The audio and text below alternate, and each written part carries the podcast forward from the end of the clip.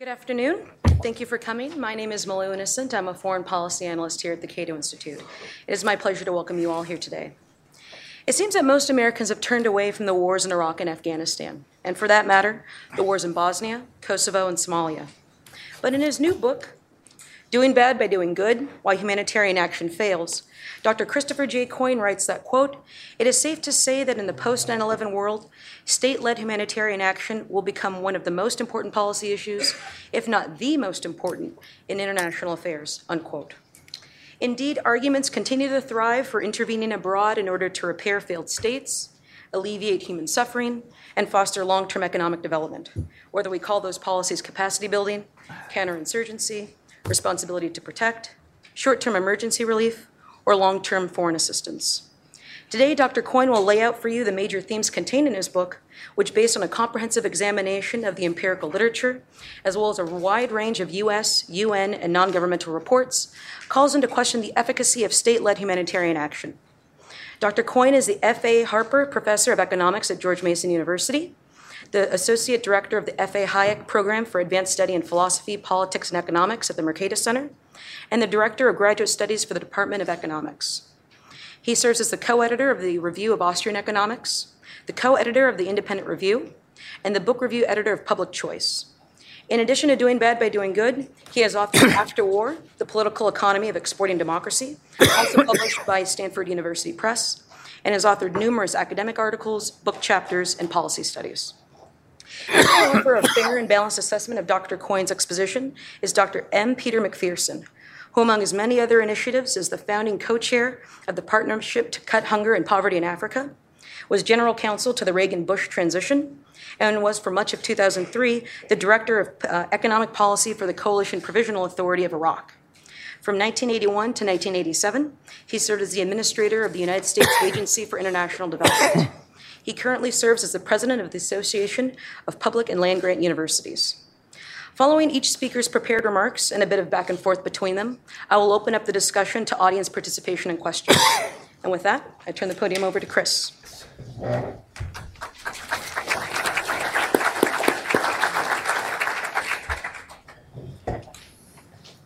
All right. Well, thank you, Malou. I appreciate your efforts organizing this, and Maria Anderson, too, who was very helpful in getting this all um, organized. And, and, thank you for taking the time to come and, and, speak on this important topic. And thank all of you as well. I very much appreciate it. Uh, the mic, okay. I can try to speak a little louder as well. I don't know.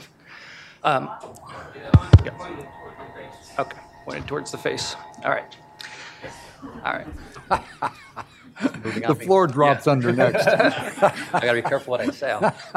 Um, all right, so what I want to do today is, is cover, as Malou said, kind of some of the main themes in the book, and, and I can't hope to do justice to all aspects of this complex topics, but hopefully I can give you an idea of what I'm arguing. So, really, this book came about as a follow up to my previous book, After War. And in that book, I focused on U.S. efforts to export democratic institutions abroad through military occupation.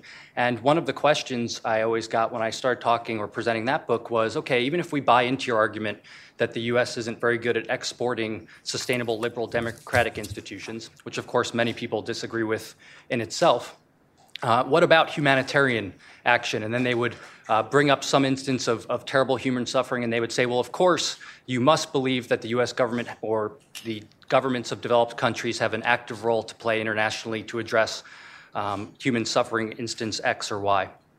So I started pursuing this line of research to answer that question, and very quickly I realized that they are the questions can't be separated because what's called humanitarian action, short term relief, has become so blended with longer term development and military and foreign policy goals that while categorically we can separate those things out, uh, it becomes very difficult to ever isolate one or just to stop at a certain point. If you look at what falls under the guise of humanitarian uh, action or state led humanitarian action, very quickly it transforms into long term development, military operations, counterterrorism operations, and so on. Those things have become so integrated especially in the post 9 11 world, uh, that it becomes a very complex topic very quickly. So, when I talk about state led humanitarian action, what I'm talking about is any coercive or non coercive action that's intended to alleviate suffering. Uh, and I, I purposefully keep this definition broad And just to give you some examples of things that fall under the purview of my definition, uh, Hurricane Katrina in the United States, that is a state led effort domestically uh, to alleviate human suffering. Uh, extreme poverty, the various initiatives of the US government and international community more broadly that aim to alleviate uh, poverty around the world. Haiti in uh, post uh, earthquake Haiti in 2010. Uh, and Libya, that's a, that's a more recent case. That would be an example of a coercive uh, hum- state-led humanitarian action. And there's many others as well that you can think of, but I just wanted to give you a flavor for the, for the broad array of things that I'm trying to address in this book. And really what I try to do is apply the economic way of thinking to develop a general theory of humanitarianism. So why economics? And, and what I want to do is argue that economics is important for two reasons. The first is that ultimately, if you think about it, issues of humanitarian uh, humanitarianism and vulnerability to humanitarian crises are issues of economic development. Uh, countries that are wealthier, societies that are wealthier, suffer less from humanitarian crises. When a natural disaster occurs, which can't be prevented, uh, wealthier countries are better able to prepare and respond to it. This is an empirical fact. Uh, likewise, Wealthier countries re- require certain institutions, typically protections of property rights, basic constraints on governments, and so on. When these things are in place and they're well functioning, it limits the violations of rights by governments against citizens. So in wealthier countries, we tend, it's not always the case, but we tend to see fewer cases of government uh, violations of, of human rights and humanitarian crises of those sorts.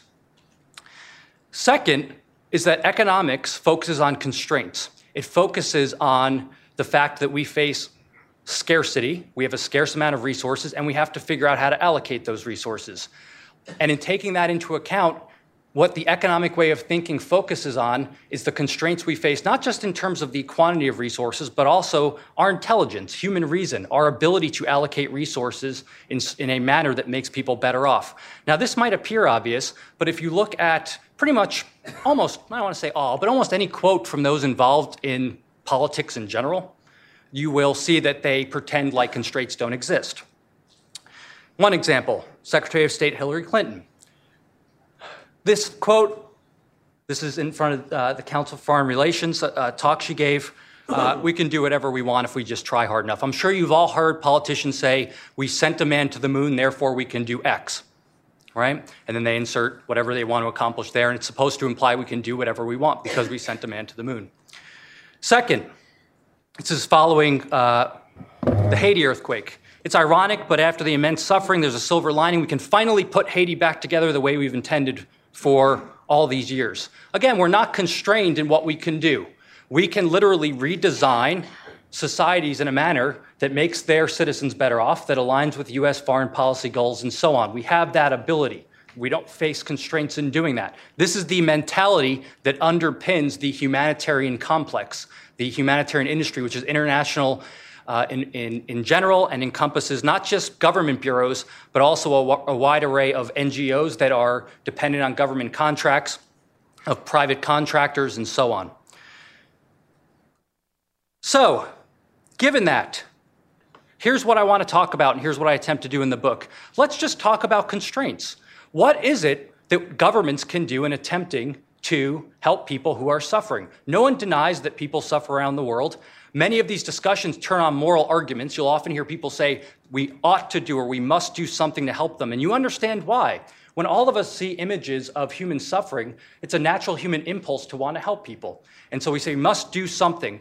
Here's the issue, though in the attempt to do something, to act quickly, it's not just that efforts might fail, have no effect. It's very possible, and oftentimes is actually the case, that efforts to help those in need generate an array of negative consequences which impose significant costs on the very people we are attempting to assist. In that instance, refraining from intervention is preferable to intervening even if you are driven by the best of intentions. In other words, economics and the economic way of thinking cannot by itself form moral judgments. Moral judgments fall outside the purview of economics, but it can inform those judgments. Because when we take into uh, account the relevant constraints, things that initially appear to have moral weight, we must help people who are starving. Once we take into account constraints and, and the reality that we face, those things may not actually have moral weight because we can't accomplish them in practice. And that's what we want to focus on. So let's talk for a moment about what the limits of human, humanitarian action are. Any of you who have taken a Principles of Microeconomics class probably remember something like this. Your professor talked about scarcity and then talked about the economic problem. The economic problem is how do we allocate scarce resources to their highest valued use? That's the economic problem that we teach all our students in the first week of Principles of Microeconomics. The weird or odd part is that economists, once they move, leave the classroom, once they become development experts, forget that. They say, I know how to best allocate scarce resources in order to maximize their value. So let's talk for a moment about what aid can and can't do. Aid can increase outputs, predetermined outputs. This just requires spending more money on something. I can say, I would like more water. Last week I spent a dollar on water and got one bottle. I will spend $2 this week and I get two bottles. I have increased the output of water. this is not shocking or surprising. Although, if you read most reports from development agencies, they, they refer to things like breathtaking successes and then point that out. We enrolled more kids in school, right? We built more hospitals. You can spend money on stuff and get more stuff. This is a logical consequence of spending more money on resources and building things or buying things. That is increased outputs. That is not economic development. Economic development requires utilizing scarce resources, continually reallocating them in ways that increase outputs, but outputs that people value. And here's the issue how do you determine what people value? Well, there's a small episode, not so small actually, in the history of economic thought called the socialist calculation debate. This occurred in the late 1800s into the 1900s, and it was undertaken on the side of the defenders of capitalism by Ludwig von Mises and his student F.A. Hayek. And they were arguing against the socialists. This was not an ideological debate, it was a purely economic debate. And the debate went something like this what is the best way to organize economic production? What is the best way to deal with the fact that we face the scarcity constraints? The socialists said we should rationalize production by having the smartest people in society, the economists, the engineers, the technocrats, get together in a room and plan what should be produced. We will avoid waste. We will produce only what people need as determined by us, and we will outproduce capitalism while avoiding things like business cycles, unemployment, and so on. Mises and Hayek said, not going to happen. Not an ideological argument, a practical argument. Why not? As Hayek pointed out in his famous article, The Use of Knowledge in Society, economic knowledge is not given. It's not given to you in a predefined bundle. In other words, you don't know the best way to use scarce resources to maximize their value. We have to rely on markets, profit loss, and the price signal to communicate that. This is important why is it important? Well, think about how humanitarian aid, in the broadest sense, whether it's for short term relief, whether it's for development, is allocated. Is it closer to the central planning model or to the market model? Well, it's closer to the central planning model. You have bureaucrats that determine outputs, then you have other bureaucrats that implement those initiatives, and hopefully certain output targets are achieved. And that's how it works. In other words, if a country was organized like the aid industry is organized, the aid industry would tell that country to reform itself, to become more market oriented. So the irony in all this is that we have a top down, centralized, bureaucratic structure planning markets which are desirable because, precisely because markets do not need to rely on top down, centralized knowledge. Now, fortunately, central planning is largely dead in most places, not in all. If you've been following what's going on in Venezuela, you see that this is not the case, right? I, I think I read yesterday or the day before authorities raided a juice warehouse because you're not allowed to have juice uh, in a certain quantity, toilet paper shortages, and so on.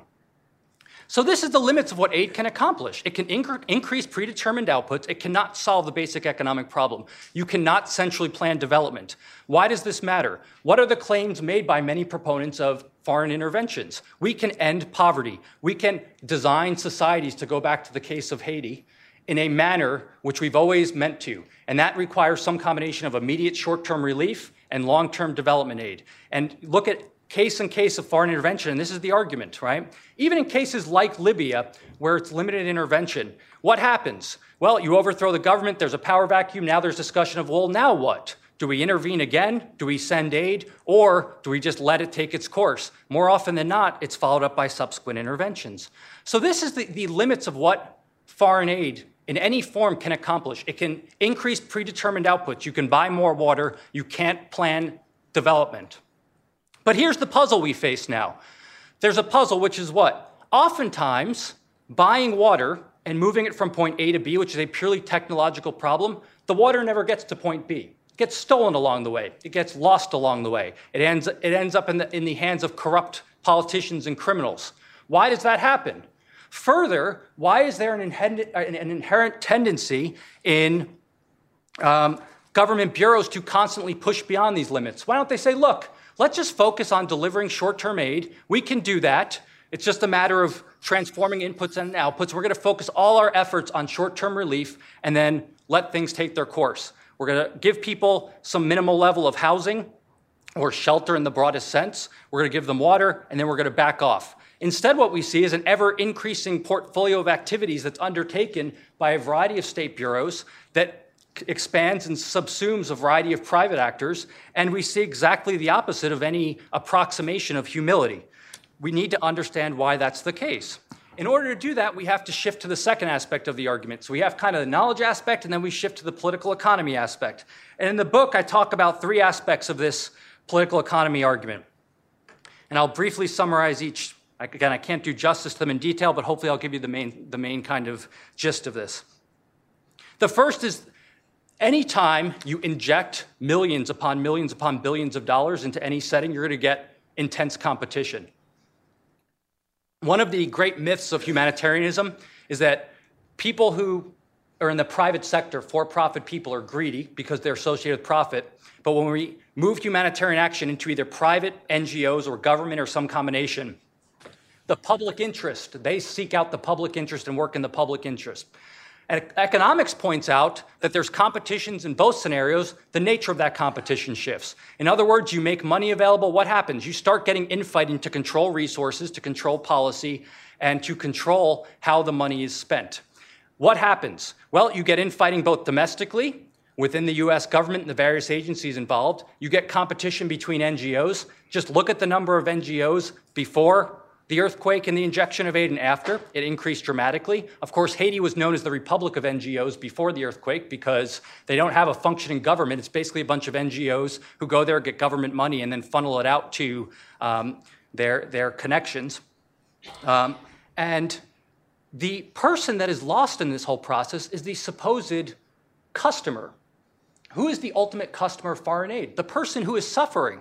But if you think about it, what happens to the customer? They have no voice, they have no feedback. Really, the customer in the foreign aid complex is people down the hierarchy. It's people that control the resources at the top, and then as they're funneled down, there's various customers who get to control the resources and the policy and how those resources are allocated and their influence in the broader scheme of things. It's not the actual person that's suffering, there's no feedback. And that ultimately greatly reduces the adaptability and the flexibility and the effectiveness of state led humanitarian action. Second, bureaucracy. When I talk about bureaucracy, I draw on the work of two people who are, who are well known to most of you. Uh, Bill Niskanen, of course, who, who's very well known to Cato, wrote, wrote, a classic book on this, and Gordon Tullock uh, also wrote a classic book. And, and they looked at the industrial organization of how bureaucracies operate.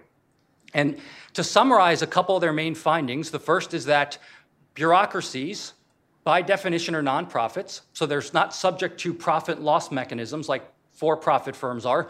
So the way they operate, their benchmark success for success are discretionary budget and the number of subordinates that work for that bureau, for that, for that agency. This means that there is an inherent tendency for bureaus and agencies to expand, to push beyond their natural limits, what we call mission creep. Here's a, a, brief quote from Jessica Einhorn, who was a managing director at the World Bank. This is from a foreign, policy, uh, foreign affairs article called The World Bank's Mission Creep. The bank, referring to the World Bank's uh, mission, has become so complex that it strains, uh, it, excuse me, it strains reason to portray the bank as a manageable organization. It continually takes on challenges that it can't, can't possibly handle. What's her point? How do you get more money in politics? You continually create demand for your product. How do you do that? You promise the next big thing. We can end poverty if we have more resources. We can rebuild these societies if we have more resources. And it's crucial. There's always new challenges. There's new challenges to the United States and its citizens. And if we don't undertake those challenges, there'll be a crisis. So give us more and more resources. That is mission creep. That is the expansion in the array of, of activities. And the incentives that are inherent in, in, in bureaucracies encourage this behavior. What else do we see? Enormous waste. One of the insights of Niskanen and, and Tullock is that for profit firms have an incentive to minimize waste because there's residual claimants. There's owners who benefit from reducing waste in the form of profit. In bureaus, there's no equivalent. Now, you might say taxpayers. Well, I want any of you as taxpayers to explain to me just the organizational structure if I name a, a, bureau, let alone the complex chain of legislators and oversight committees and so on involved, and you'll quickly realize that you can't do it, uh, and it would take a lot of work just to understand that. In other words, they're not directly subject to you and I as, as residual claimants. And of course, a residual claimant, an owner can sell their share, and you and I can't sell our shares of any government bureau, unfortunately. So, what happens? Pick up reports from the Inspector General for the Afghan reconstruction, the Iraq reconstruction. Pick up a report from aid agencies that are audits on aid agencies. What do you see? Lots of waste, lots of unaccountable behaviors with no one being punished for it, no one being fired for it, no one being held accountable, because oftentimes there's not clear lines of accountability. So, what ultimately happens? You have a tendency for bureaus to expand their array of activities and an incentive to spend money as quickly as they can, what's referred to in the business as the burn rate, to get their burn rate up. Why? Well, you signal observable outputs that you're accomplishing things by doing things. But again, think about the core point I raised earlier. Doing stuff, spending money, is not the same as, as making people better off. Spending money on things that improve their well being, what they value, is what makes them better off.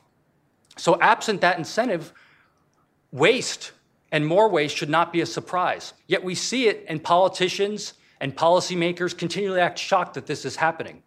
Finally, it's this idea of system effects. System effects, or complex systems, is this idea that there's a limit on human reason. We can't understand the complexities of the world. So when systems theorists talk about complex systems, there's typically two aspects. Number one, there's an array of interconnected units or elements, and those units or elements generate an outcome which is fundamentally different from each of their individual parts. Some of you who read a lot of Hayek would call this a spontaneous order. There's a broader order that is beyond the grasp of any individual mind or group of minds. Why does this matter? Well, the type of thinking that dominates state led humanitarian action is linear. It's engineering type thinking. A plus B equals C. Think about how these operations run. More aid, more outputs, good. Let's try to learn lessons learned that we can apply to other cases, uh, implying what? That somehow one complex instance is the same as another complex instance, and so on. Linear thinking dominates, systems thinking is neglected. Once you appreciate systems thinking, it's very humbling because you realize you can't understand the world around you.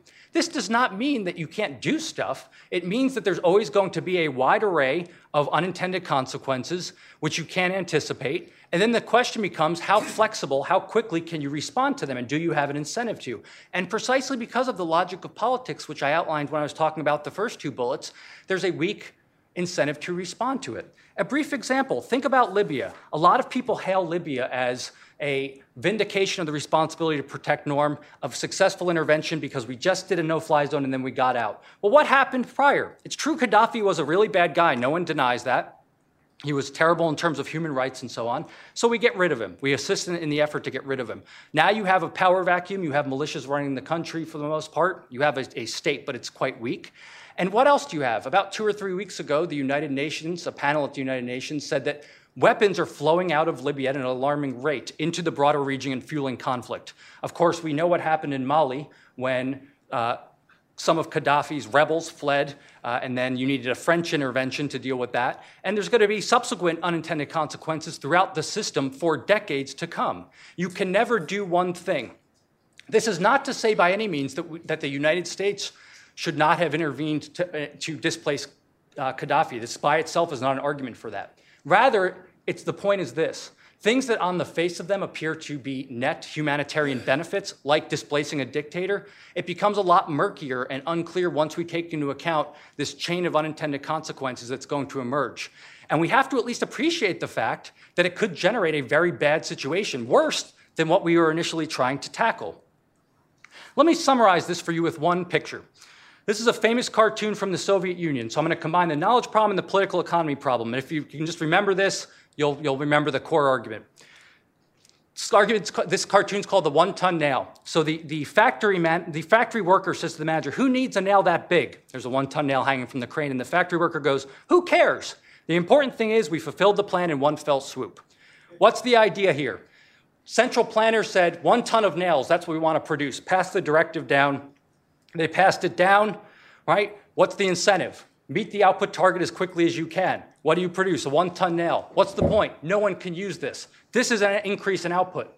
You start putting on your economic glasses, you'll see one ton nails all around you when it comes to state led humanitarian action. You're all familiar with these type of examples. Katrina, one ton nails. Lots of trailers sitting there, right? That's a one ton nail.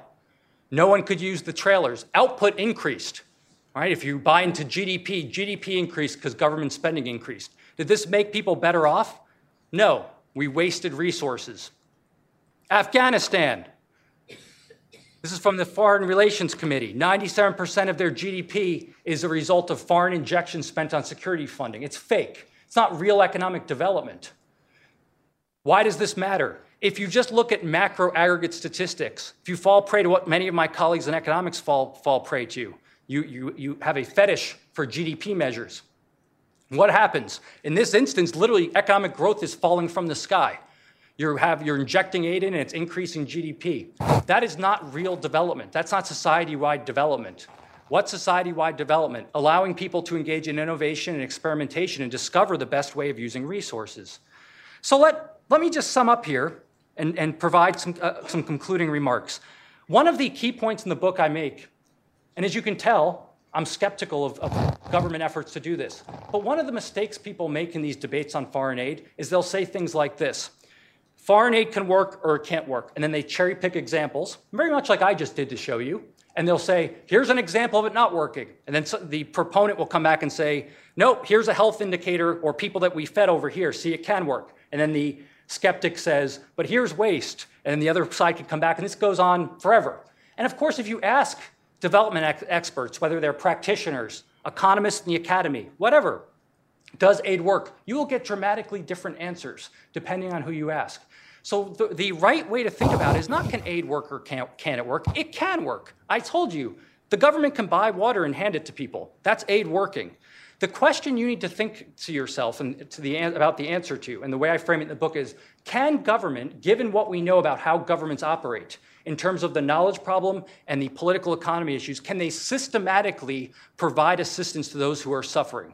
Systematically, across cases. No one denies that if you try something enough, it's going to work. But pointing that out and saying, well, if we just keep trying, if we have more effort and we have more knowledge about what failed in the past, we just keep spending money, it will work eventually.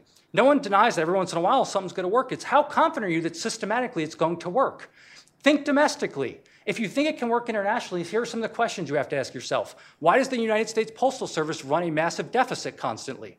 If top down bureaucratic operations run so effectively, if that's the way to create development, how come we can't deliver mail profitably? It's a monopoly. They've cut off competition. Should be straightforward. For some reason, they can't. What about our education system? No matter where you fall on the side of the state's role in education, many people, or most people I would argue, would argue that we can do better to improve education. That's a bureaucratic setup. If, you're, if you can't get the outcomes you desire domestically there, why do you think it's going to happen internationally? Katrina, we have an entire agency set up for FEMA for the sole purpose of addressing national disasters domestically, and you know the response to Katrina. If that's the case domestically, what gives you confidence that intervening abroad in extremely more complex circumstances will generate better outcomes? Again, in a systematic and consistent manner. Not every once in a while we get a good outcome. So, at the end of the book, I provide what I, I call the constrained approach. It's my alternative. And the constrained approach recognizes constraints. It recognizes that there's severe constraints on what we know. By the way, economists know in some sense what economic development requires private property rights, constraints on government, but we don't know how to go about designing and getting those things. We don't know how to impose them on people where they don't exist. And we should just admit that. Part of making intelligent policy, part of not harming people that we want to help is to say, I don't know. And that's okay, but then we shouldn't pretend we do and design policies based on a lack of knowledge. But what kind of things can we do? We can focus on domestic policies. There's lots domestically the US and other developed countries can do to assist people who are suffering. What kind of things they, can they do? Well, let's remove barriers to economic development. What are those barriers? Trade. Trade is the best way to remove human suffering. It is the best way to increase development, to improve the well being of those who are suffering. Trade in goods, services, and the movement of people. Notice the type of things that go on. We can point out, for instance, instances where agricultural initiatives have helped people in poor countries develop. But we impoverish those very people through our agricultural policies, both in the United States and European Union with the Common Agricultural Policy and other developed countries. So we impoverish them by heavily subsidizing our own agricultural production, by raising barriers to trade for those people, and we say, boy, they're poor, now let's go help them with their agriculture. There's a fundamental irony there. Fundamental irony. What else can we do? Look into ways of removing barriers to migration. Now, you might say, okay, a, that might be a great way to increase long term development, but what about short term humanitarian crises? Well, we have a great natural experiment with this following the earthquake in Haiti. After the earthquake in Haiti, there was 200,000 Haitians in the United States who weren't properly documented anymore because they, their uh, papers expired. What happened was, instead of sending them back, the US government says, we are going to grant you temporary protected status. So you can work here in the United States and you won't be deported, even though your, your papers have expired. Well, what happened? The World Bank estimates that those 200,000 people sent back $360 million in remittances to Haiti. To put that in perspective, it's more money than the US government sent back over that same year. In other words, allowing 200,000 people to voluntarily work here made them better off and served as a form of private humanitarian action, which sent money back to people who needed it, friends and family, in the country where they came from. Why can't we look into things like that as an alternative to state led humanitarian action? Those are the type of things I, I argue in the book. Now, I'm going to end on a note of optimism. In the book, I have a section called Reasons for Pessimisms and Reason for Optimism. Very quickly, the pessimism. I have no confidence whatsoever that a lot almost all of what I've said to you will be implemented anytime in the future for the same reason I said it to you, which is there is a entire aid industry that is self is self-enforcing and self-extending.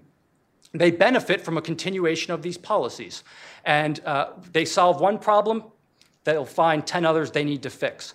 And uh, from that standpoint, there's no clear way out of this. In the post 9 11 world, this has become even more entwined and larger, right? We've had a rise of, now it's called the three Ds defense, diplomacy, development are all elevated and intertwined because we have to engage in the war on terror, but once we get rid of the terrorists, we have to generate development in order to prevent future terrorists from coming up uh, in their place. So now you've intertwined all these things. Um, the idea of humanitarianism as an end in itself has been lost.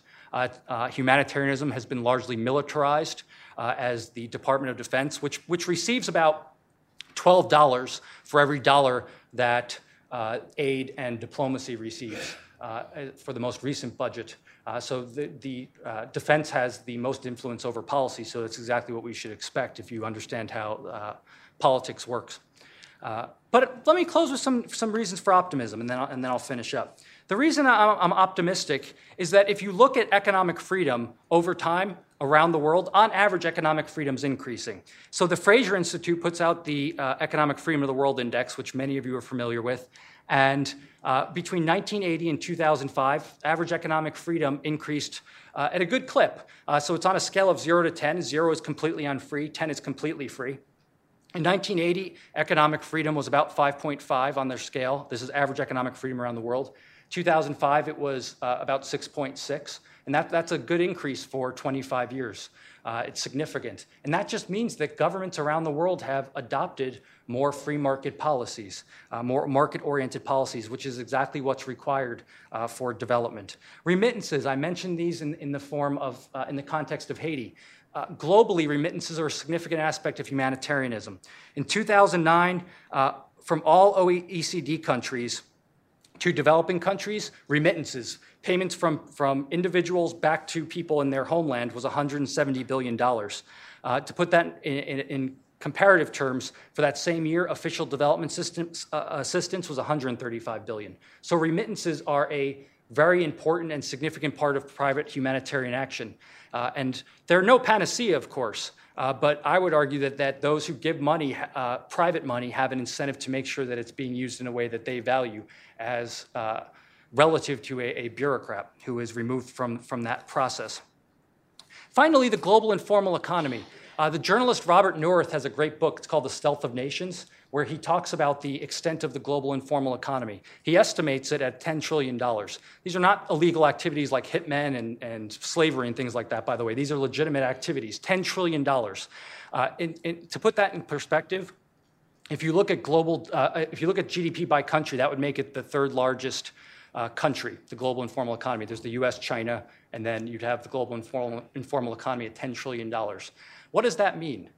The problem here is not the entrepreneurial spirit. That is alive and well around the world. The problem is that individuals are under the thumb of predatory policies and uh, of governments, and they are not allowed to engage in mutually beneficial economic interactions and transactions, and it limits what they can do. Informal economic activities preferable to none, but preferable to informal is formal because you can take advantage of credit markets, legal systems, and so on. so I'll leave this up. These are kind of the main things I talked about. But here's the gist of this. The argument I'm making in, in doing bad by doing good is, in some sense, really straightforward. It's novel, only, but only novel if you are completely unfamiliar with the principles of microeconomics from what your professors taught you very early on, or what you human reason, right? I face constraints in my life. I have to figure out how to do the best I can given those constraints. All of us live that way. What I try to point out is that when we neglect economics when addressing economic issues, and going back to my earlier slide, humanitarianism is ultimately an economic issue. What happens is we run the risk of designing perverse and harmful policies which harm the very people that we attempt to help. Ignoring basic economics, what I call the economics of humanitarianism, will in no way disprove economics. What it will do is continue to impose significant harms among millions and millions of people around the world. Thank you very much.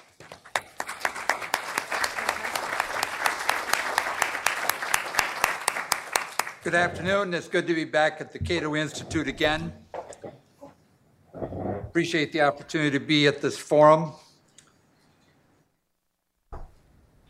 Dr. Coyne, I think the problem, the, the, the problem I have with the book as core is not many of the criticisms you have of trying to crash build economies in troubled countries is not the various comments you have on criticism of this program or not, because many of those comments I've made over, over many years. What I do have a problem with is that you've said, okay, we got all these problems in Haiti and Afghanistan and so forth, and that means that anything other than immediate delivery for the suffering is either deeply suspect or shouldn't be done. And I think that's a fair statement of what you've said. And I just think and do respect, and I do respect you, and I've seen your work, and I know you're doing some wonderful things at that great university at George Mason. I think that's wrong.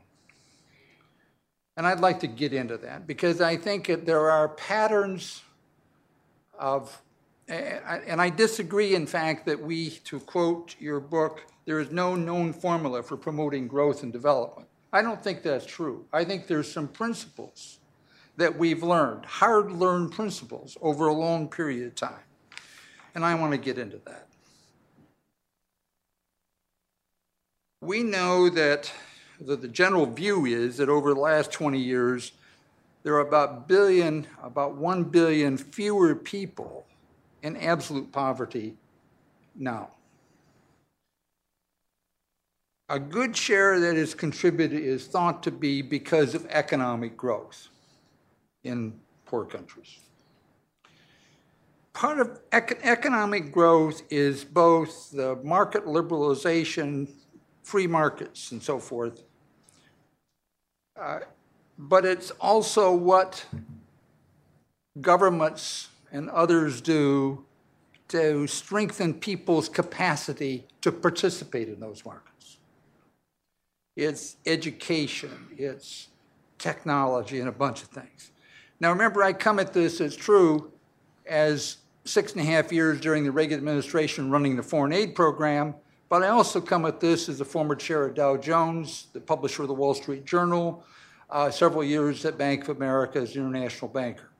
I mean, I, if I'm absolutely a markets person, but I also believe that that uh, well, I believe that markets are people having the capacity, uh, not the burdens that restrict, to be able to do things.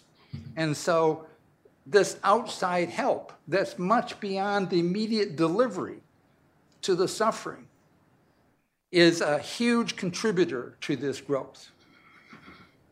Let me get into this a little more. Let me get into some examples, really. Uh, examples of helping people with capacity, but also beyond this immediate suffering. Childhood vaccination campaigns by UNICEF. Now, those kids weren't sick when they were given those vaccines. And that UNICEF campaign was significantly paid for by AID, US taxpayer, and donors around the world. There's no question those that vaccine vaccine effort uh, have saved millions of lives. When I was running AID uh, in coordination with UNICEF, there was a grand old man who's now gone, Jim Grant, who was such a visionary, one of the great people in the 20th century, uh, who was my partner in that effort on, on an effort to what is called oral rehydration therapy. Basically, it's Gatorade. It, it rehydrates kids who, who are dehydrated be, through, because of diarrhea. We mobilized the world in this effort. I mean, we had use of this uh, in places like Egypt jump up from 5% to 80% in about a four year period. Uh, there's no, I've seen kids there where people, you feed a kid teaspoon by teaspoon, and uh, over a few hours looking near death and being substantially revived. Now, we didn't just deliver this ORT, we built systems. We advertised, we pushed, we established sustainable ability of, of that of many places to do that. And by the way, in many cases, we did this through subsidized sales through, through small retailers.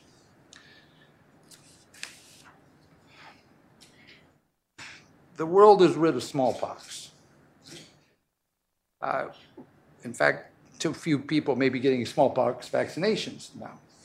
We, that effort, that huge effort, largely financed by the US government, what the world is now trying to do with polio is to try to replicate that.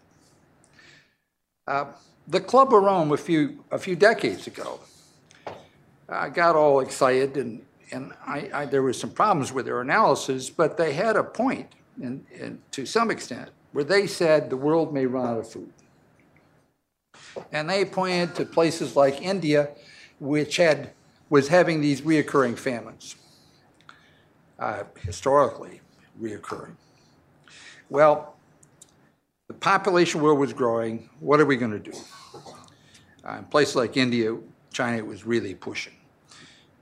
AID and some others, but it was largely AID, financed the, technolo- the creation, the new technology of miracle white rice and wheat, the Green Revolution.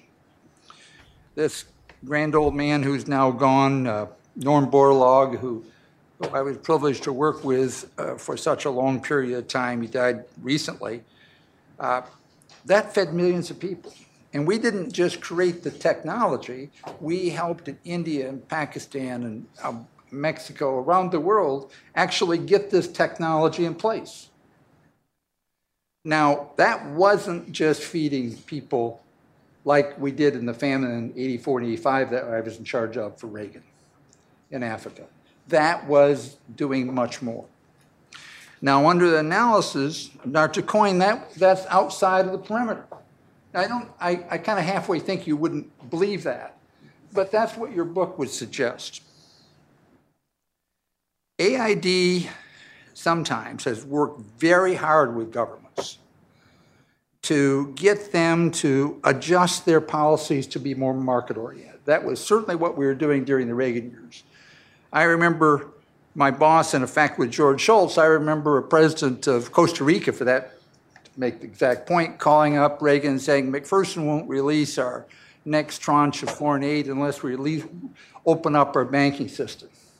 And you need to get that straight, please, Mr. Secretary. And Shultz, to his credit, as he did so often, said, I agree with McPherson. And we got stuff done. Now, I don't, that's beyond feeding people. And I, there are limits to policy dialogue, the term of art in those days. But the government, the US government, other donors have a, have a role, in my judgment.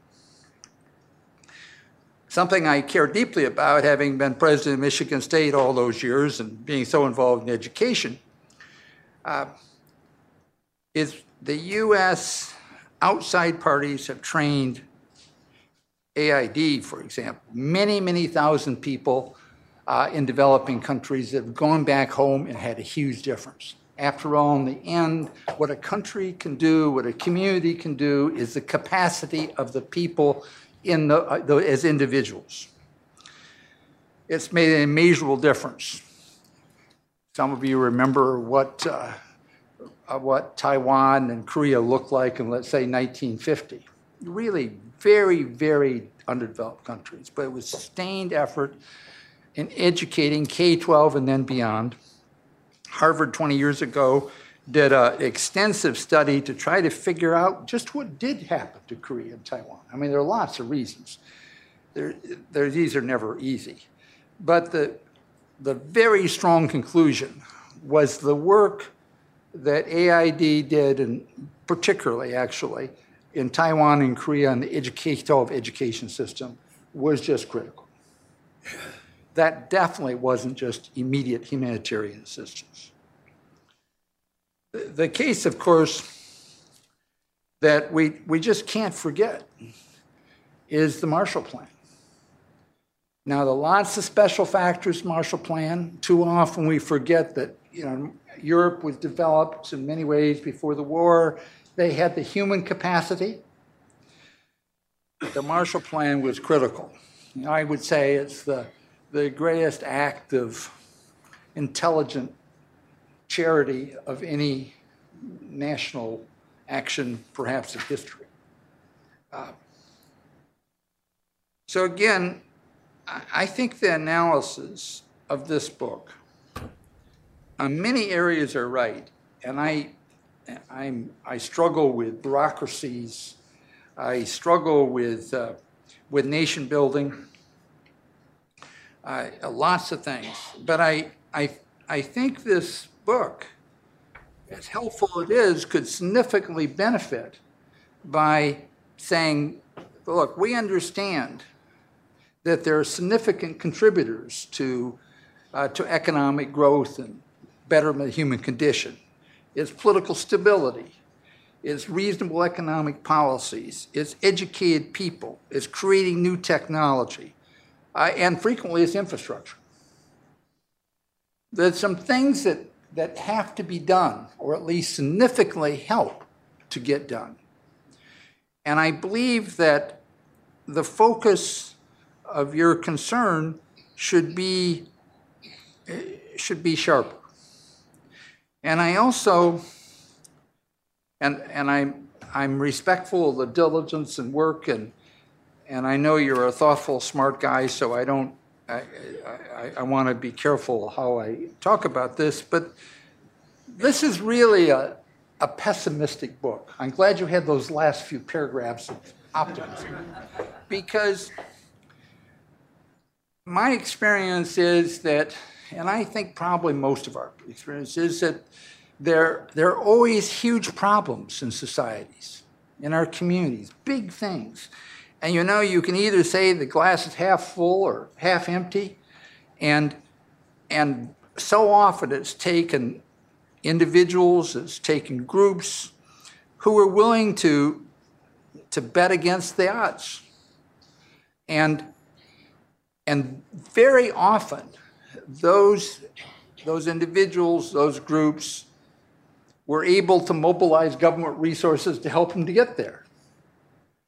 And I, I am fundamentally a believer that uh, if this world can, can avoid some, some nuclear holocaust, if we can, if we can uh, uh, handle some, some issues such as that, uh, the world has a pretty bright future. And, and it's going to take uh, some betting against the odds, as we've done in the past. And Doctor, it's good to be here with you, and I appreciate uh, the thoughtful, hard work that you've done and analysis you've done. I think this is a, a good discussion. Thank you.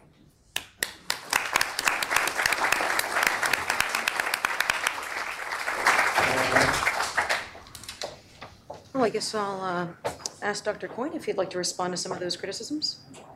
Sure. Well, thank you very much. Uh, you're a lot kinder than a lot of other people, so you were.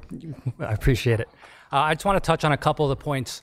The first is I actually think we're more in agreement than you let on in your comments. Things like vaccines, the green revolution, those fall within my my uh, framework of increasing outputs, building a system to deliver something from point A to B, delivering food systems. Those are technological issues. That, that's humanitarian logistics, if you will. We can do that. Those are technological issues. Uh, and we have lots of cases of those things working. Uh, but again, those are not shocking things. I want you to think about your own lives. When I take my little daughter to get vaccinated or enroll in school, I don't go home and be like, that's a real breathtaking success. I, it's a, it's a, I take it for granted. The, the fascinating question is why in developed countries are we able to take that for granted and other countries aren't? The, the nice thing is, is I'm able to look up doctors on my iPhone uh, and schools and, and compare different things and have options which other people don't. There's a bigger issue of development that's uh, at work here. And so, what we have to ask ourselves is why aren't vaccines, why isn't education available in those other societies? And as you pointed out, uh, it's because of bad policies at the government level. So, ultimately, the best we can do is increase short term welfare by immediate humanitarian relief. Those are things like vaccines. Now, you might say that's longer term because someone's vaccinated for a long period of time. It's still short term because, in my view, because it doesn't increase standards of living over time. You give someone a vaccine, they're vaccinated against it. Of course, it makes them better off, but without other stuff, their life is not going to be any better, right? They're just going to, if they're starving, but they have a vaccine, or if they can't get an education, open a business, then both themselves and the broader society is not going to develop. A few other points I just wanted to raise. We're going to, as I have not read, and I've read a lot on economic development, and I, there's a lot more I need to read. We don't know as economists how to create economic development. A review of all the literature, one review, identified 145 different empirical variables that are statistically significant for economic growth. If you just look at the history of, of fads in, in US aid, not USAID, United States aid giving, First, it was physical capital. We need to invest a lot of money in building roads and schools. That wasn't working. And it's like, no, human capital, education. Now we figured that out. That wasn't working. Oh, Washington consensus. We need to reform the institutions. It's just a, it's a, as long as you can keep saying we're, we're learning, we're figuring things out, it gives you carte blanche to keep spending money and doing things. If that makes me a pessimist to say you don't know what you're doing, we don't know, we should just say that, and let's just not keep throwing bad, uh, good money after bad. Uh, uh, until we actually understand, have a firm understanding, never a perfect understanding, or constrain ourselves to things like uh, the vaccines you pointed out, or addressing things like the green revolution, things like that. I, I don't view that as, as a bad thing. So if that makes me a pessimist, then uh, I'll, I'll gladly take that, uh, take that, uh, that title. a few other things. Marshall Plan. If I had a nickel every time I heard this, I could feed the poor in the, the entire world. The, somehow, somehow the Marshall Plan has been idealized as, as a glorious uh, program that somehow was like the ideal aid program. There's a wonderful art- article, which is one of many, by my colleague Tyler Cowen. It's called Myth and Realities of the Marshall Plan. It's in a book published by the Heritage Foundation. He just points out five common myths uh, of, of the Marshall Plan. And uh, it's not that it had no effect, by the way, but it wasn't some glorious panacea that somehow lifted people from, from poverty up to high levels of development. Uh, first of all, it was a very small percentage of their economy. If you look at actual, again, economists use GDP figures, whether it was all the problems I pointed out. Never was it more than 5% of GDP for any country that received it. So it was a small amount of their economic activity. Further, if you look at variance across countries, some countries were growing before they received it, received aid through the Marshall Plan. Some countries who were receiving it had no growth or negative growth, and other countries grew after it stopped. So, how do you isolate the effect? Let's keep in mind, by the way, that we kept in effect the Nazi price controls and economic controls over the economy while we were occupying it. So it's not like this was some panacea of freedom and liberty and that we helped them grow. We injected a, good amount of money into a country. As you pointed out, there's lots of other variables we'd have to control for in terms of human existing human capital, existing knowledge, existing industries, and so on. Uh, so it's very hard to, to make the claim that somehow that's the ideal policy. And even if it is, let's say I granted that it was, that's a long time ago. So let's put that aside and say, why don't we have? I hear people say we need a Marshall Plan for Egypt, we need a Marshall Plan for Afghanistan. No, we don't. What we need is economic freedom. And as you pointed out opening your comments, lots of people have been removed from extreme poverty. That's driven by China, and it's driven by China because China, for the good of its citizens, has reformed to become more market oriented. It's not that aid had no effect, but it's really the market reforms that are driving that development. And we should keep, keep that in mind. So as we think through these things, he's got to give me some opportunity. Yeah. I want to. I want to keep. I want. Be short, doctor. I want to emphasize one fair. more point. There's the seen and the unseen. Everything that, that proponents of aid point out is the seen. There's lots of nice things they can point out, and it makes skeptics or pessimists look like the crazy ones. Like, here's good stuff that happened. Sorry, you know, glass half full, half empty. But I'd say, what about the unseen? What about the people that are harmed by these policies that, that we tend to forget? What about all the wasted money that could have gone to help people? What about uh, the, the pain and suffering that we caused people by propping up corrupt regimes? And there's plenty of empirical sub, uh, studies that show that foreign aid props up corrupt governments and prevents reform. What about those type of things? Who's going to be penalized when you undertake bad policies? More often than not, it's no, it's no, it's no one. So I, these, this is my my main point: the seen and the unseen. Keep that in mind as you hear uh, as you hear the the stories, the positive stories, and and, and uh, conclude for yourself: Are you more confident in the effectiveness of government to do this, or not to do it, given the constraints that we know about how government acts? Well, then, do we agree that the definition that you had in your book, which is that we should the outer limit of humanitarian action should be short term alleviation of suffering. Now, if you, I, I, think you've said, okay, I don't really, I was a little too restrictive there. Uh, the research for the Green Revolution, uh, the long term effort to get ORT and vaccines, that kind of stuff, that really, that's, that should be there. I, I think you've said that. Now, I, I really don't agree that we don't know that I don't agree as to whether we know something about how to how to how to create growth and improvement. I think we know, and you would argue, we know that if we can create an environment uh, uh, of economic policy, uh, that's important. Now, that doesn't just happen by passing laws you have to you have to have people that know about how to implement it. it you have to have if you're if you're going to open up markets then there has to be folks there has to be roads for example if you free up the price of commodities at the farm gate if the farmer doesn't have any roads to get the food to the market it's still a real problem there's lots of things that we we know how to do it's policy, it's education. Uh, I would, it's technology. You know, we think in the U.S. economy, there's broad agreement that in the last 30, 40 years, uh, technology has been a, prim- a, primary instigator of probably 50% or more of our growth. There's, I would submit, uh, Doctor, that there's much we do know, and we shouldn't throw up our hands. That's why I'm being a, saying you're a little pessimistic, Doctor but I, I, know you want to be optimistic. So the, there's, there's a lot we do know. And there's a lot we know that's been wrong, too. And I don't dismiss that. Remember, I'm a Marcus guy by profession. Uh, so, so I think that, that more focus on what's been achieved would be helpful here. No, let's see what questions we got. Do you want to respond at all to his critiques? Or? No, I, I think in some sense we're in a weird way in agreement here because I don't deny the technology point, but here's the interesting thing. Why do we get technology in the United States and other developed countries and not elsewhere? It's technology is discovered by entrepreneurs.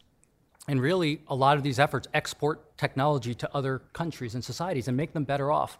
But here's the interesting question why isn't the technology being exported like it is in other cases through private initiative? In other words, why do we need people in government to export it? And to a large extent, it's again because of the predatory and extractive institutions in other countries. Uh, and so ultimately, uh, you know, until we resolve that, even if you can apply short run, uh, you know, these short run efforts, which I agree fully with, can help. They also can cause a lot of harm, but they can help. It's not going to generate long term Would sustainable you be development. who, would you be willing to, uh, uh, to support some long-term training of people in this country uh, from parts of Africa? Uh, would I be willing to? It, Let's say I need, I need a for- For, for engineers and, and economists and no, dis- uh, and Sure, I'm so the director of graduate studies at George Mason. I admit foreign students all the time. I'm very willing to admit students to our programs to study, and they can apply like. And yeah, so from that standpoint, yes. they need to go back home because when you when you look at when countries really change, really develop, almost always there's some relationship to their having greater human capacity, right? It's not it poor people with no education have a tough time. Even if there's market policies that are decent. You can make it work a lot better if people have capacity. Let's see what people what questions they have. Great, we're going to open up the discussion to questions from the audience. Uh, Please uh, phrase your question in the form of a question. Uh, Please emphasize uh, concision in your question. Uh, You will be cut off if you uh, pontificate for too long. I think uh, we'll begin with, uh, I guess, uh, the gentleman right here in the front.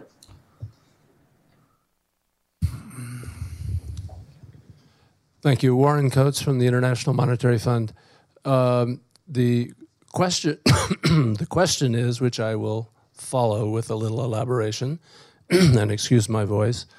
Uh, would you please uh, elaborate a little bit more on the missing topic, in my view, of uh, the institutions of capitalism? Uh, mu- much of foreign aid takes the form of sharing best practice in terms of building institutions of capitalism. You said, Dr. Coyne, that all we need is economic liberty or freedom. That doesn't drop out of the, the sky. It's something that is promoted by the institutions of capitalism. We're thrilled that poverty has dropped in the last 20 years dramatically. We're thrilled that the Cato Fraser Index of Economic Freedom has shown a significant increase in that. Where did that come from? Much of that, by the way, was the rapid adoption of the institutions of capitalism in the former Soviet Union and, and Eastern Europe. That all came from a very uh, big aid effort, and I think it was important.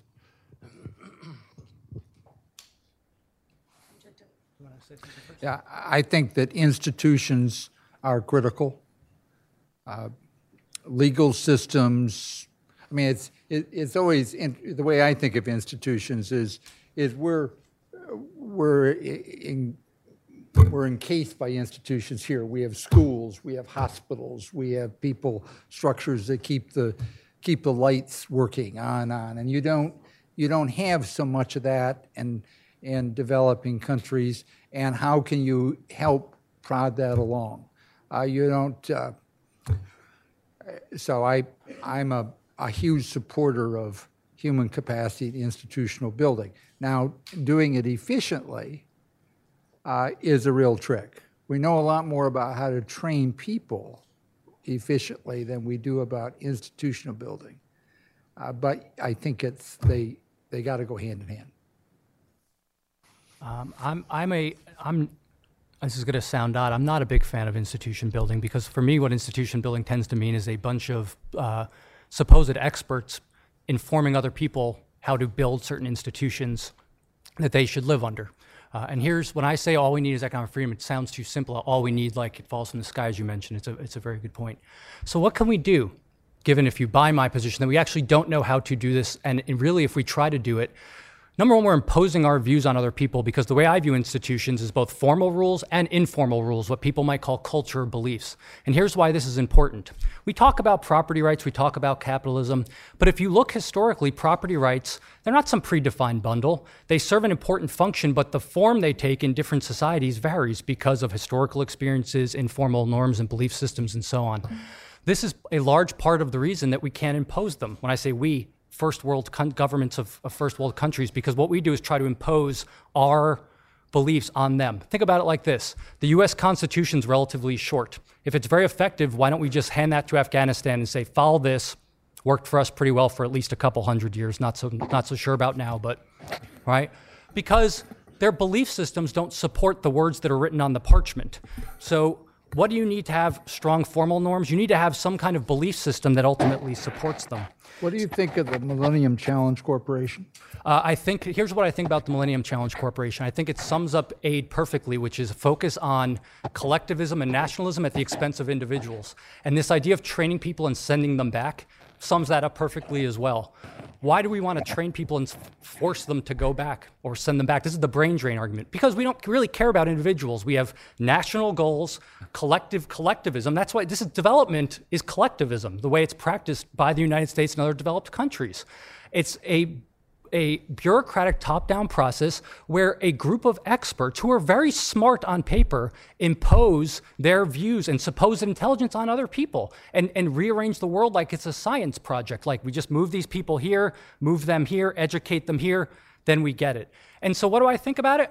Look, here's what we when i say all we need is development governments around the world can allow their people to get wealthy stop beating them and taking their property right? So, uh, how many times have I heard, well, we need foreign aid to reform the government? No, you don't. Just stop taking people's stuff. And if you stop taking people's stuff, they'll invest money and you'll get development. Now, you'll say it's not that simple, right? And it's not because they don't want to do it. They're self interested people that like taking stuff. And that's ultimately the problem. But giving them aid doesn't solve that. They just have more money to take now, right? So you get bad people in charge without constraints. Giving them a lot of money just perpetuates the problem, it doesn't solve it. Peter, do you have a response to Chris's answer to the question? Well, I uh, I think we've.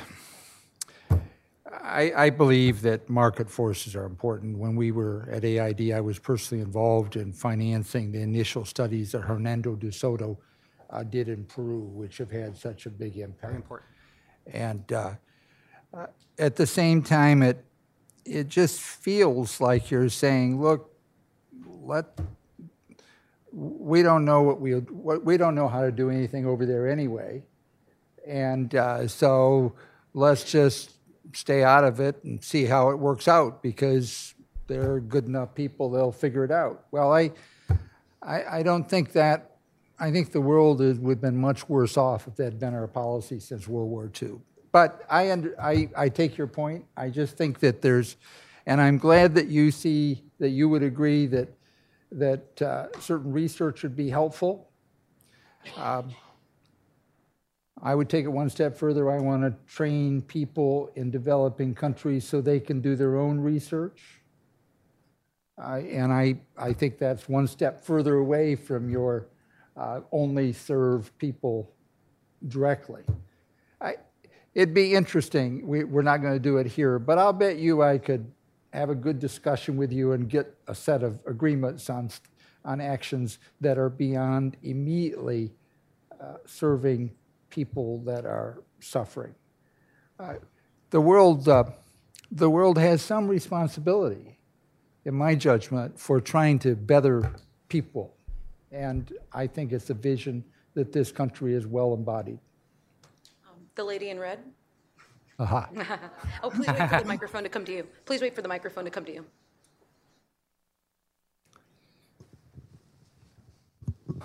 I'm a nurse and I think a kind person, and in my heart, I want to put time and effort and money to help transform the world's people for the better.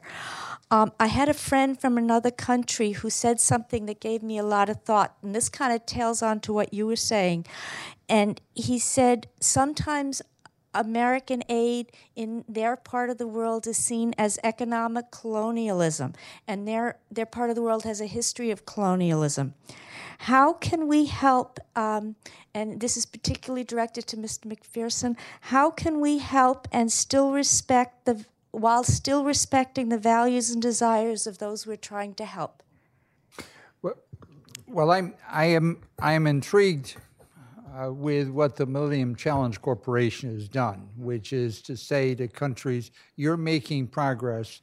You develop a program on how what more you want to do, uh, and we will try to fund it, rather than we going in and telling them how to do it.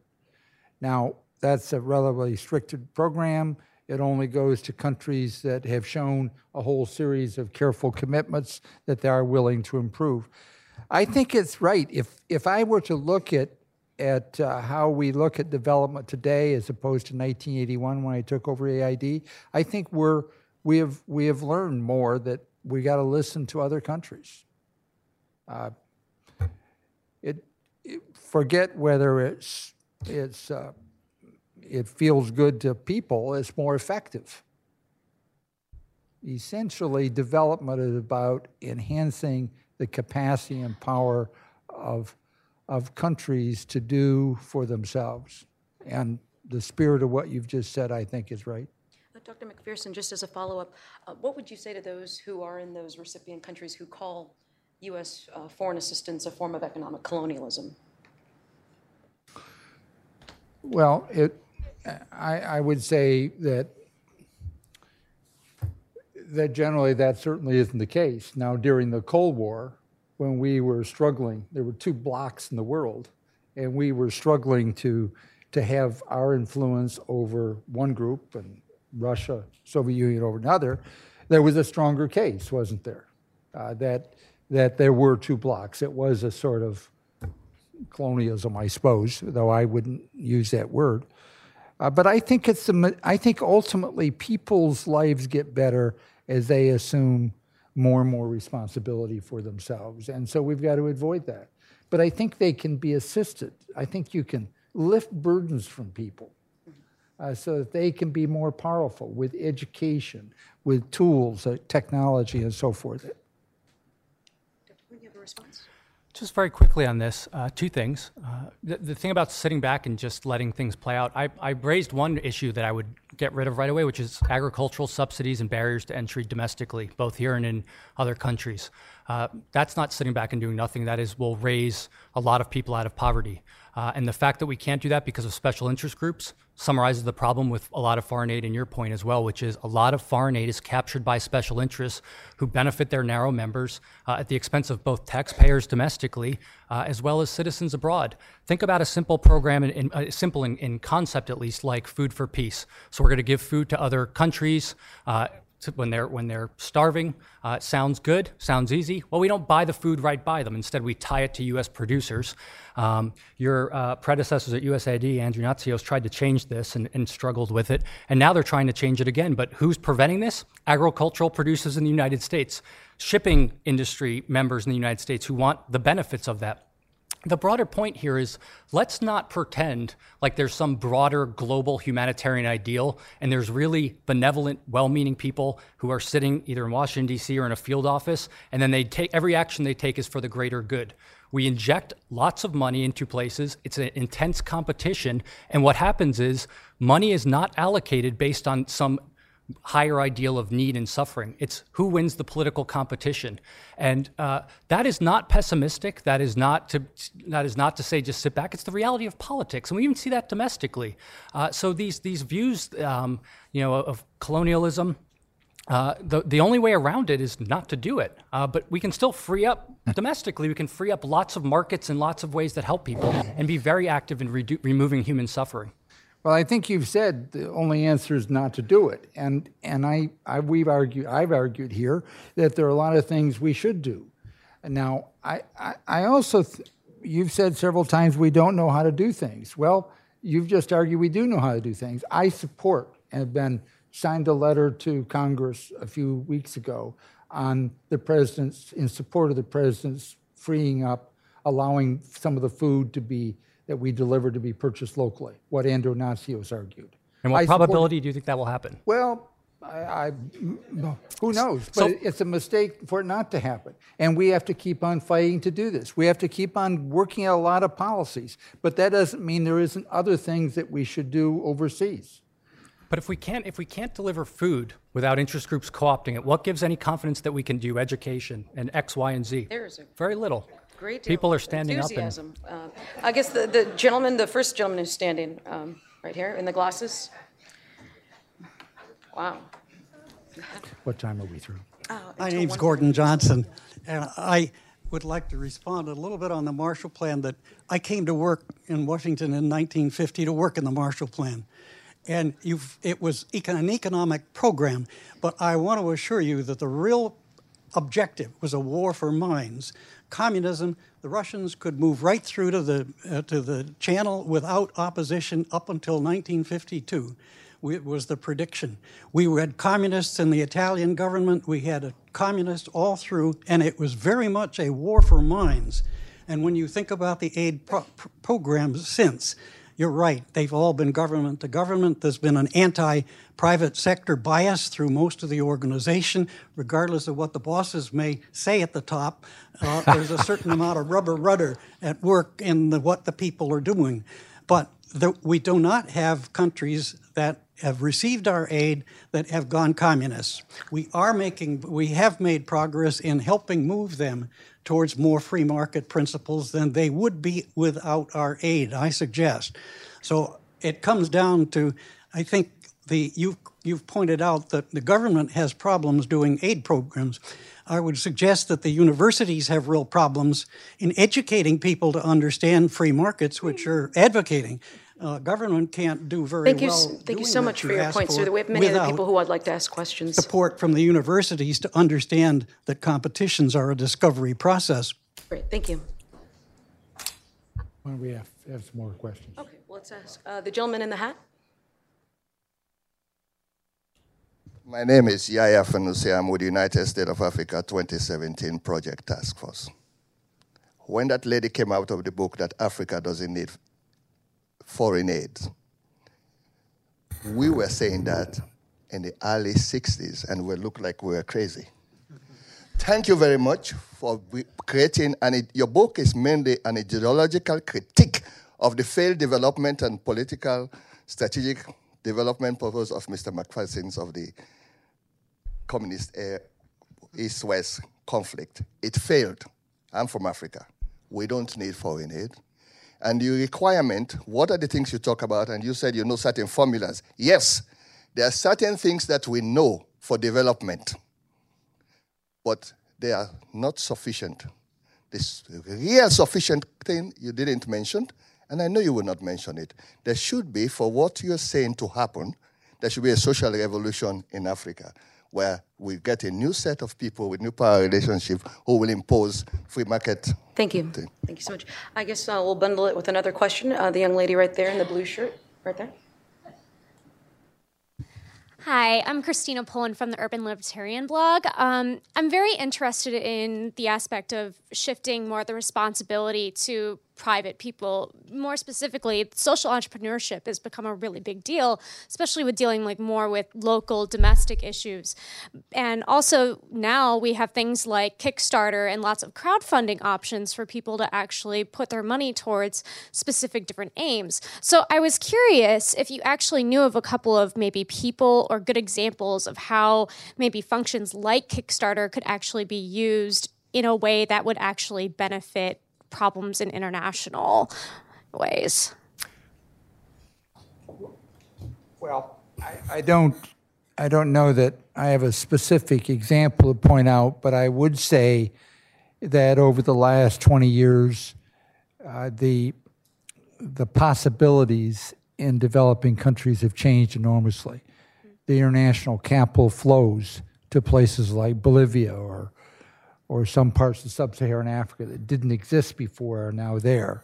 the international NGO community, for better or for worse, and some people have been critical, uh, is a much bigger factor than when I was there at AID in the 80s.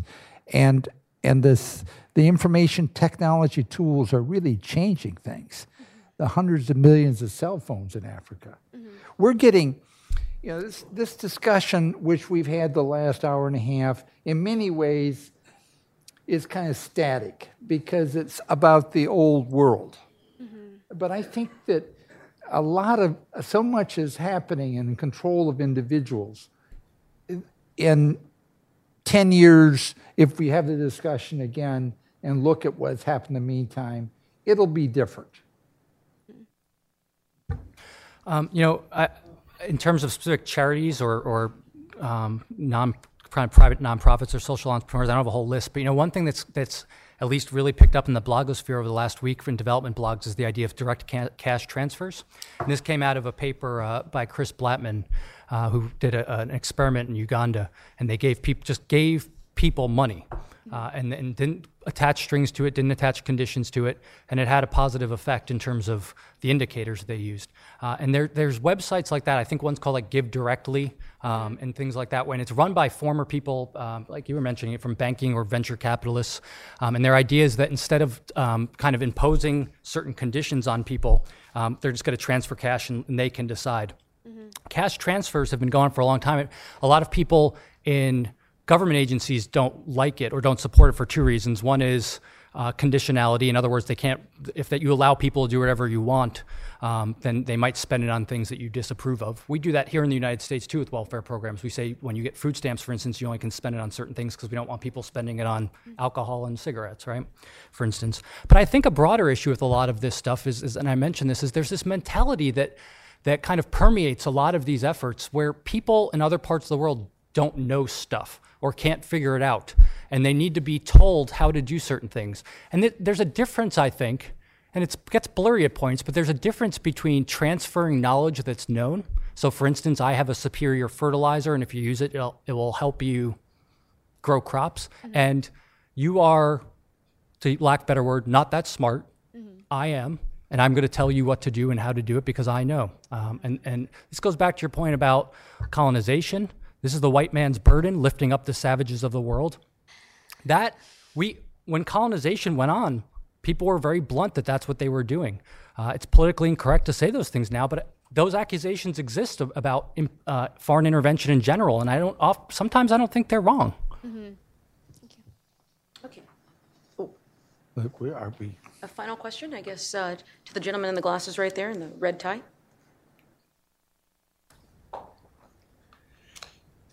My name is Terrence Byrne. I'm retired from the Department of State. The governments and NGOs have been very busy in Haiti since the earthquake for the last three years. How well have they done in building Haiti the way it should have been in the first place? Well, they clearly haven't done very well. I mean, there are just all kinds of problems. I, I am, uh, I am skeptical about uh, nation building, particularly of very poor countries over a few years period of time. It's just very hard, and we've never, we've there's not a good example of having achieved it. If you look at at very poor countries, you do a number of things. You got stable government, sound economic policies. Uh, over a generation, a lot can happen but over three or four years. I was there at AID when Baby Doc was uh, running the country, and we, it was just a. Eh, Congress always appropriated a bunch of money for Haiti. Uh, I ran none of it through the government. Uh, we did some concrete things that I think were helpful, but it was trouble. Well, there's again, if you look up especially because we just um, went through the third anniversary of, of the earthquake uh, and, and the start of the recovery efforts, there's disagreements on this, and a lot of it depends on what you define as success. They've delivered food, water, some health care, shelter in, in form of tent cities. Now the problem is what next? And this is why I'm so skeptical in many cases of even short-term humanitarian aid, because now comes the now what? So we've given someone a tent. So do you just say, there you go and go home? Nope, now there's a whole long-term development plan.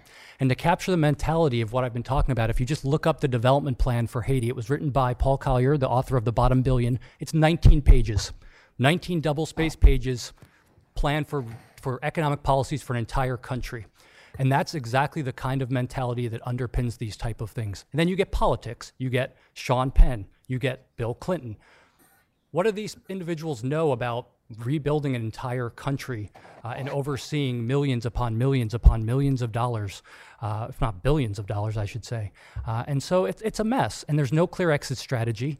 Uh, you know, Haiti is a perfect example of what we call the Samaritan's dilemma, which is years ago we provided aid, whether it was to help people or more likely for strategic purposes. That's why we propped up the dictatorship in that country for, for decades. Of course, a significant part of their budget was U.S. foreign aid because they couldn't raise tax revenue because they were predating on their citizens.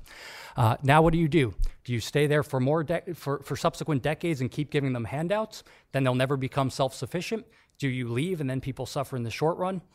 Alternatives, are to think about at least, are some of the things I mentioned, like migration policy, and things along those lines, uh, and how those can can help uh, help people that are suffering. There's no easy solution, but uh, I don't and I I don't have one if there if there is.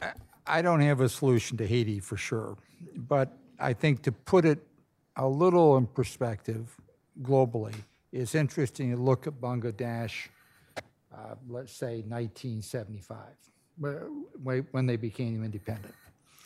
And Henry Kissinger said, as a matter of triage, it should be forgotten. Uh, now, the fire, the terrible loss of life recently shows real problems. But and Bangladesh has had its governance questions, but Bangladesh has struggled to feed itself. Uh, has put together a, a number of things that have really been constructive. And even though it's trouble, it, it isn't Henry Kissinger's uh, triage situation. And I, I, re, I was a Peace Corps volunteer right at the beginning of Alliance for Progress in Peru in 1963, four. And I, I, I go back to Peru quite often. And Latin America is just so different, uh, so much better off generally. So, and I, I think of those uh, great projects and great men and women uh, over the decades, both in the countries and, and globally, that have made real contributions. And I think we've learned.